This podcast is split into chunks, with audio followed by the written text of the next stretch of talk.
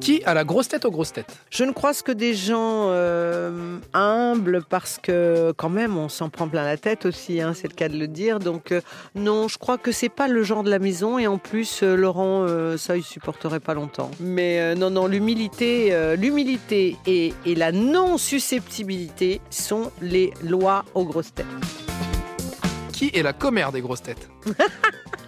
Moi, je verrais bien quelqu'un comme euh, Valérie Mérès, parce que j'aime bien sa voix qui résonne un peu comme ça, où elle te dirait tout comme ça. Puis, moi, moi, ce que j'aime bien, et je suis en train de la travailler en ce moment pour mon prochain spectacle, mais. euh, alors enfin, il faut dire à Laurent parce que et voilà et c'est- Ah, vrai. Oui, non, ben pas encore. Ah, je suis en bah, train de c'est la pas mal, quand bosser. C'est pas mal, ouais. Ça ressemble, à- mais je lui ai promis parce qu'elle me dit tu m'imites pas, toi sur scène quand tu fais pas ma voix, tu m'imites pas. Et en fait, voilà. Et je vais aller la voir au théâtre là.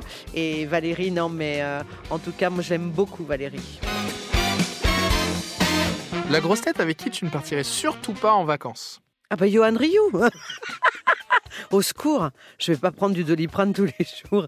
Ah non, non, non. Ou alors je fais le contraire. Je fais super challenge et je pars en vacances avec Johan Rioux. Je, je lui propose d'être différent pendant, euh, allez, on part 15 jours. Mais je suis genre, je, suis vrai, une vraie coach, quoi. Mais je, la, je lui apprends, voilà, peut-être la respiration à chanter, machin, mais je, aussi la méditation, ça le calme, etc. La grosse tête avec qui tu ne t'entendais pas forcément au début et maintenant ça va mieux. Moi, je suis quelqu'un de très ouvert, donc euh, j'aime bien aller au-devant de quelqu'un même que je ne connais pas. Euh, alors oui, j'ai pu avoir des surprises. Bah, Sébastien Toen, parce que franchement, euh, je le connaissais comme ça. Je l'avais vu quand il présentait son journal du Hard, que j'adore regarder d'ailleurs. Et donc, et donc je le connaissais pas. Et c'est un garçon qui me surprend. Il me surprend parce que euh, il est drôle et puis euh, il est ouais, c'est un ouah, ça y va quoi, ça dégage. Le cerveau là, il travaille, il travaille bien. Ouais. Si tu avais une chose à reprocher à Laurent Ruquier, Oula.